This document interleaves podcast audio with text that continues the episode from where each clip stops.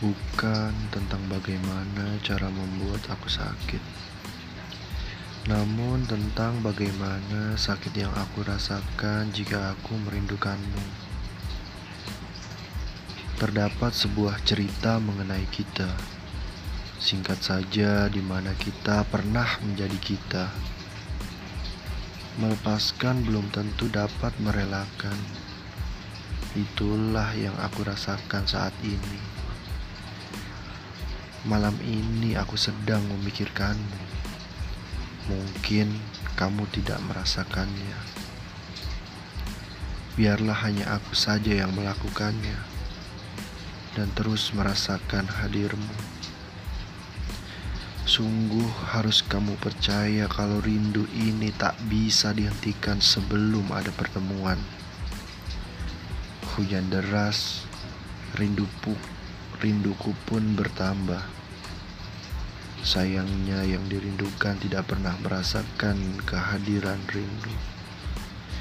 Banyak hal yang harus kita selesaikan, termasuk rasa rindu yang tak ingin diabaikan.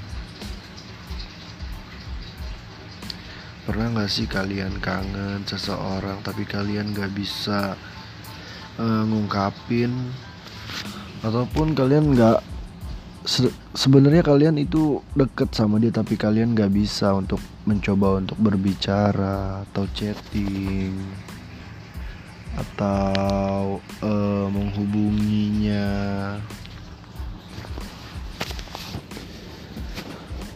Ya itu masalah gengsi sih yang harus kalian uh, hindari ya terutama bagaimana caranya kalian melepaskan rasa itu. E, maksud inti di sini, coba deh, kadang kita tuh udah takut duluan sebelum apa pun itu yang terjadi. Padahal kita belum coba, hanya kita terbawa oleh ekspektasi yang uh, kita rasain. Kita yang ah gue takut gini nih, ah ntar gue gini lagi. Jadi kalian tuh udah takut duluan sebelum kalian tuh mencoba. Coba deh. Apa pun yang ada di hidup kalian, jangan pernah takut sebelum kalian mencoba. Soalnya kalian gak bakalan tahu tuh. Apa dengan mencoba itu kalian bisa maju atau menjadi pengalaman yang berharga buat uh, kalian. Gue sih selalu menekankan ini karena ya setiap orang pasti ya takut pastinya. Cuman kan bagaimana kita menyikapinya ya kan?